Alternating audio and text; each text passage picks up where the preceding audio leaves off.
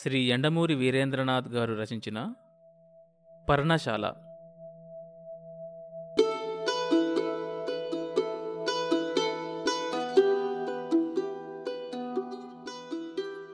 చైతన్య చిన్నగా వణికాడు.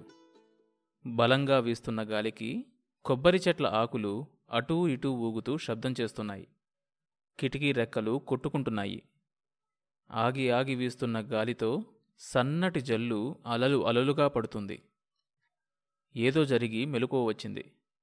ఏదో కల. భూమి కదిలిపోతున్నట్టు ఆకాశం కృంగిపోతున్నట్టు అస్పష్టమైన పీడకల. అతడికి చిన్నప్పటినుంచి వర్షాన్ని చూస్తే అలర్జీ. బయట ఒక మెరుపు మెరిసి గదంతా వెలుగుతో క్షణంపాటు నిండిపోయింది. అంత చలిలోనూ నుదుటి మీద చెమట పట్టింది. వెనీషియన్ బ్లైండ్స్ వెనక ఉన్న చెట్ల నీడలు గాజు అద్దాల మీద వికృతంగా నాట్యం చేస్తున్నాయి. కారిడార్ చివర నుంచి ధారగా కింద పడుతున్న నీటి శబ్దం వినిపిస్తోంది. అక్వేరియంలో చేప పిల్లలు బయట బీభత్సం తెలియకుండా నిద్రపోతున్నాయి. బయట మెరుపులు గదిలో ఆయిల్ పెయింట్స్ మీద రిఫ్లెక్ట్ అవుతున్నాయి. తడిసిన నైట్ క్వీన్ వాసన గాలితో పాటు మత్తుగా వస్తోంది. పై వరకు పాకిన మల్లెతీగ కిటికీలోంచి తొంగిచూస్తుంది. నుదుటి మీద పట్టిన చెమటని తుడుచుకుంటూ చైతన్య పక్కకు చూశాడు. కాంతిమతి నిద్రలోనే బాబుని దగ్గరికి తీసుకుంది. దూరంగా ఎక్కడో ఉరిమింది. చైతన్యకి జ్యోతిష్యం మీద శకునాల మీద నమ్మకం లేదు. కానీ మనసు ఏవో సంకేతాల్ని ఆపకుండా మెదడుకు అందిస్తోంది. ఏం జరుగుతోంది? పిడుగుపడి తన కుటుంబంతో సహా అందరూ నాశనమైపోతారా? చావు అపశకునం కాదే. రెండు గంటల క్రితం జరిగిన బిజినెస్ అగ్రిమెంట్లో నష్టం వస్తుందా ఎంతొచ్చినా యాభై వేల కన్నా ఎక్కువ రాదు. అదో పెద్ద నష్టం కాదు. మరి? తన కలని పునశ్చరణ చేసుకోవడానికి ప్రయత్నించాడు. ఓ బికారి బట్టలు పీలికలై గడ్డం పెరిగి పిచ్చివాడిలా ఉన్నవాడు. చేతులు చాచి ఎలుగెత్తి ఏడుస్తున్నాడు. అంతలోనే ఏదో కాంతిపుంజం. కళ్ళు మిరుమిట్లు గొలుపుతూ ప్రచండమైన వేగంతో వచ్చి అతడి చేతుల మధ్య అతడిలో ఐక్యమైపోయింది. తల వెదిలించి పక్క మీద నుంచి లేచి తలుపు చప్పుడవ్వకుండా బయటకొచ్చాడు. ఒక్కసారిగా చల్లని గాలి చుట్టుముట్టింది. మనసుని ఆవరించుకొని ఉన్న అసంతృప్తి అంతా పోయినట్లు అనిపించింది విశాలమైన కారిడార్ బావకుడి మనసులో స్తబ్దతలా ఉంది. మళ్ళీ మెరిసింది. రోడ్డుకి అటువైపున కొంచెం విసిరేసినట్లుగా దూరంగా ఓ తాటాకుపాక పర్ణశాలలాగా ఉంది. అంత చలిలో అందులో వారెలా పడుకుంటారో అనుకున్నాడు. లోపలికొచ్చాడు. చలిగాలిని కండీషన్ చేసి చల్లగాలిని లోపలికి పంపిస్తోంది ఎయిర్ కండిషనర్. మెట్లు దిగి కిందకొచ్చాడు. తమ్ముడు రవి నిద్రపోతున్నాడు. చెల్లి కౌశల్య గదిలో లైట్ వెలుగుతోంది. లైట్ ముందు కూర్చొని చదువుకుంటూ అలాగే ముందుకు వాలి టేబుల్ మీద తలపెట్టి నిద్రపోతుంది. ఆమె పొడవాటి జడ నేల మీద జీరాడుతోంది. సరిగా పడుకోమని చెప్దామనుకొని మళ్ళీ లేపితే తెల్లవార్లు చదువుకుంటూ కూర్చుంటుందేమో అని ఉద్దేశం మార్చుకున్నాడు. నిజానికి రవికి కూడా మరుసటి రోజు నుంచే పరీక్షలు. అయినా కౌసల్యంత పట్టుదల అతనిలో లేదు. అది అంత విచారించదగ్గ విషయం కూడా కాదు. ఏమీ చదవకపోయినా అతడు సెకండ్ క్లాస్లో పాస్ అవుతూనే వచ్చాడు. చైతన్య మెట్లెక్కి పైకొచ్చాడు. నిద్రపట్టే సూచనలేమీ కనపడటం లేదు. కిటికీ దగ్గర నిలబడి చూస్తున్నాడు. అంతా నిర్మానుషంగా ఉంది. అకస్మాత్తుగా అతడి కర్ణపుటాలకి దూరంగా దెబ్బలాడుకుంటున్న ధ్వని లీలగా వినిపించింది. క్షణం పాటు తాను వింటున్నది నిజమేనా అని నిశ్చయం చేసుకోవడానికి ఆగాడు. అది భ్రమ కాదని అనిపించగానే కారిడార్లోకి వచ్చాడు. బయట గేటు దగ్గర సన్నగా పడే తుంపర్లో గేటు దగ్గర గూర్ఖాతో ఎవరో ఘర్షణ పడుతున్నారు. ఆకారం కనపడుతోంది కానీ పోలిక స్పష్టంగా తెలియటం లేదు. అంత వర్షం కురుస్తున్న రాత్రి దాదాపు మూడు గంటల సమయంలో తన ఇంటి ముందు నిలబడి గూర్ఖాతో దెబ్బలాడుతున్న ఆ వ్యక్తి ఎవరో అర్థం కాక చప్పున కిందకి దిగాడు చైతన్య. ఆ అర్ధరాత్రి తన ఇంటిలో ప్రవేశించబోతున్న ఆ ఆగాంతకుడు తన జీవిత గతినే మార్చబోతున్నాడని తెలియని చైతన్య వడివడిగా గేటు దగ్గరికి నడిచాడు. పోని నన్ను వెళ్ళనివ్వకు. నువ్వెళ్ళి చెప్పు. హీనమైన కంఠంతో ప్రాధేయపడుతున్నాడతను. నా ఉద్యోగం ఉండాలా పోవాలా? పోపో అర్ధరాత్రి గొడవ చేయకు. రేపొద్దునే రాపో. గూర్ఖా వాడి మాటల్లో విసుగు కనపడుతోంది. చైతన్య గేటు దగ్గరికి వెళ్ళాడు. లైట్ మసక వెలుతురులో ఆ వ్యక్తి ఆకారం అస్పష్టంగా తెలుస్తోంది. పంచె వంటికి అతుక్కపోయి ఉంది. చొక్కా అక్కడక్కడ పీలికలై వేలాడుతోంది. నీరు తలమీద నుంచి చుక్కలు చుక్కలుగా కిందకి జారుతోంది. అస్థిపంజరానికి బట్టలు తొడిగినట్టు ఉన్నాడు. చలికి వణుకుతూ ముందుకు తూలిపోకుండా ఉండడానికి ప్రయత్నిస్తున్నాడు. గూర్ఖా అతని మెడ మీద చెయ్యి వేసి గెంటడానికి సిద్ధపడుతూ మర్యాదగా వెళ్ళిపోతావా? గెంటాలా? అన్నాడు. శంకర్లాల్ యజమాని కంఠం విని గూర్ఖా బిర్రు బిగుసుకుపోయాడు. సాబ్ ఇతను అంటూ ఏదో చెప్పబోయే లోపులో ఆ వ్యక్తి గాలిలాగా దగ్గరకొచ్చాడు. కృష్ణ నేన్రా? శంకరం మాస్టర్ని.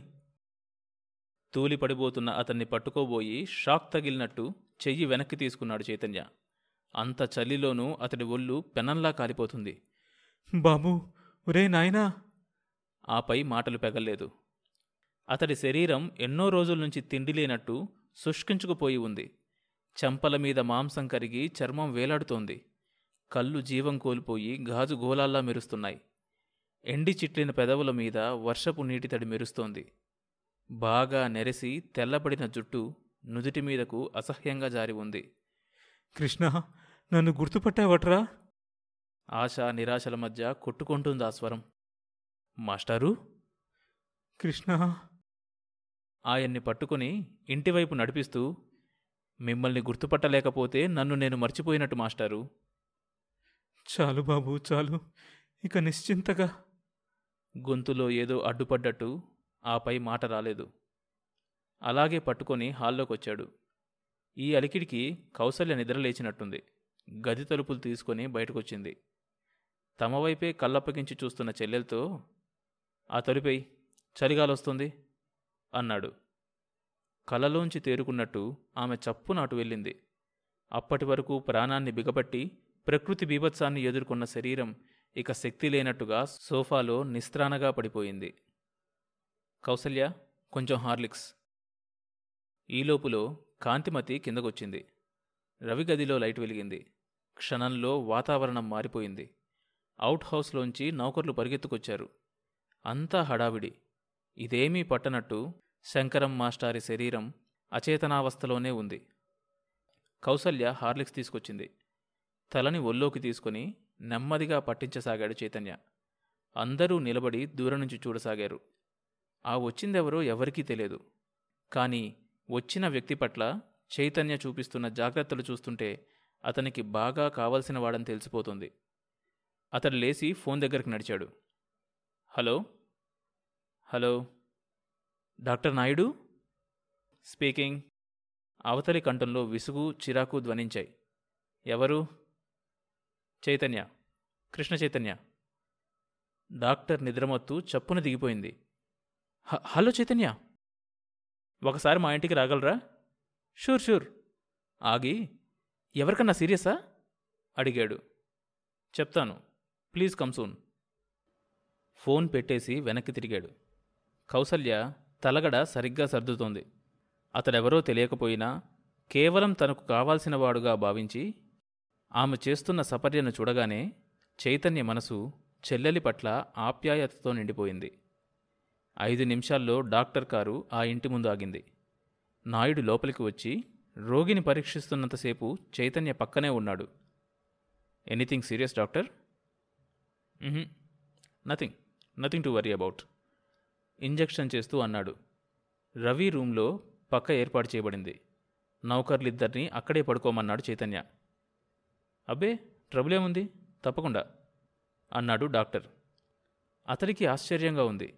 దేనికి చలించని ఎక్కువగా మాట్లాడని చైతన్య ఇంత ఆతృత చూపించడం. కారు కదిలింది. చైతన్య లోపలికి వచ్చేసరికి రవి గదిలోకి మార్చిపడ్డాడు శంకరం మాస్టర్. గది వెచ్చగా ఉంది. రోగి ముఖంలో మునుపటి అలసట పోయి నిర్మలంగా ఉంది. నౌకర్ల వైపు తిరిగి జాగ్రత్తగా చూసుకోండి అన్నాడు. నేనుంటాను కదా అన్నయ్య అన్నాడు రవి. తలుపి బయటకు వచ్చాడు. అయ్యగారు చైతన్య వెనక్కి తిరిగాడు. నౌకరు కవర్ ఒకటి అందిస్తూ బట్టలు మారుస్తుంటే దొరికిందయ్యా అన్నాడు. చిన్న ప్లాస్టిక్ కవర్ రెండు వైపులా సీల్ చేసి ఉంది. అది తీసుకొని పైకి నడిచాడు. కాంతిమతి బాబుని జోకొడుతూ ఉంది. పక్క మీద పడుకొని అలిసిపోయినట్లుగా నుదిటి మీద చెయ్యి వేసుకొని నిస్త్రానగా కళ్ళు మూసుకున్నాడు. ఆమె బాబును జోకొడుతూనే ఆయనెవరు? అంది. శంకరం మాస్టారు అన్నాడు. పదమూడేళ్ళ వయసులో అమ్మా నాన్నల గారాబం డబ్బు అన్నీ కలిసి నన్ను పాడు చేస్తున్నప్పుడు ఆయన రక్షించారు.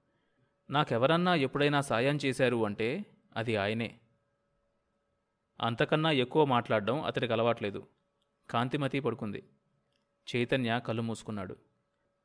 అస్పష్టమైన గతం తాలూకు ఆలోచనలతో అతడికి నిద్రపట్టింది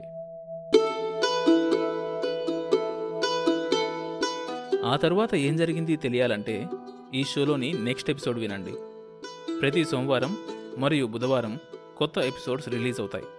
ఈ షోని మీరు Apple podcast Google podcast Spotify Amazon music Gaana కానీ మరి ఏ ఇతర ప్లాట్ఫామ్స్లోనైనా సబ్స్క్రైబ్ చేసుకుని వినొచ్చు.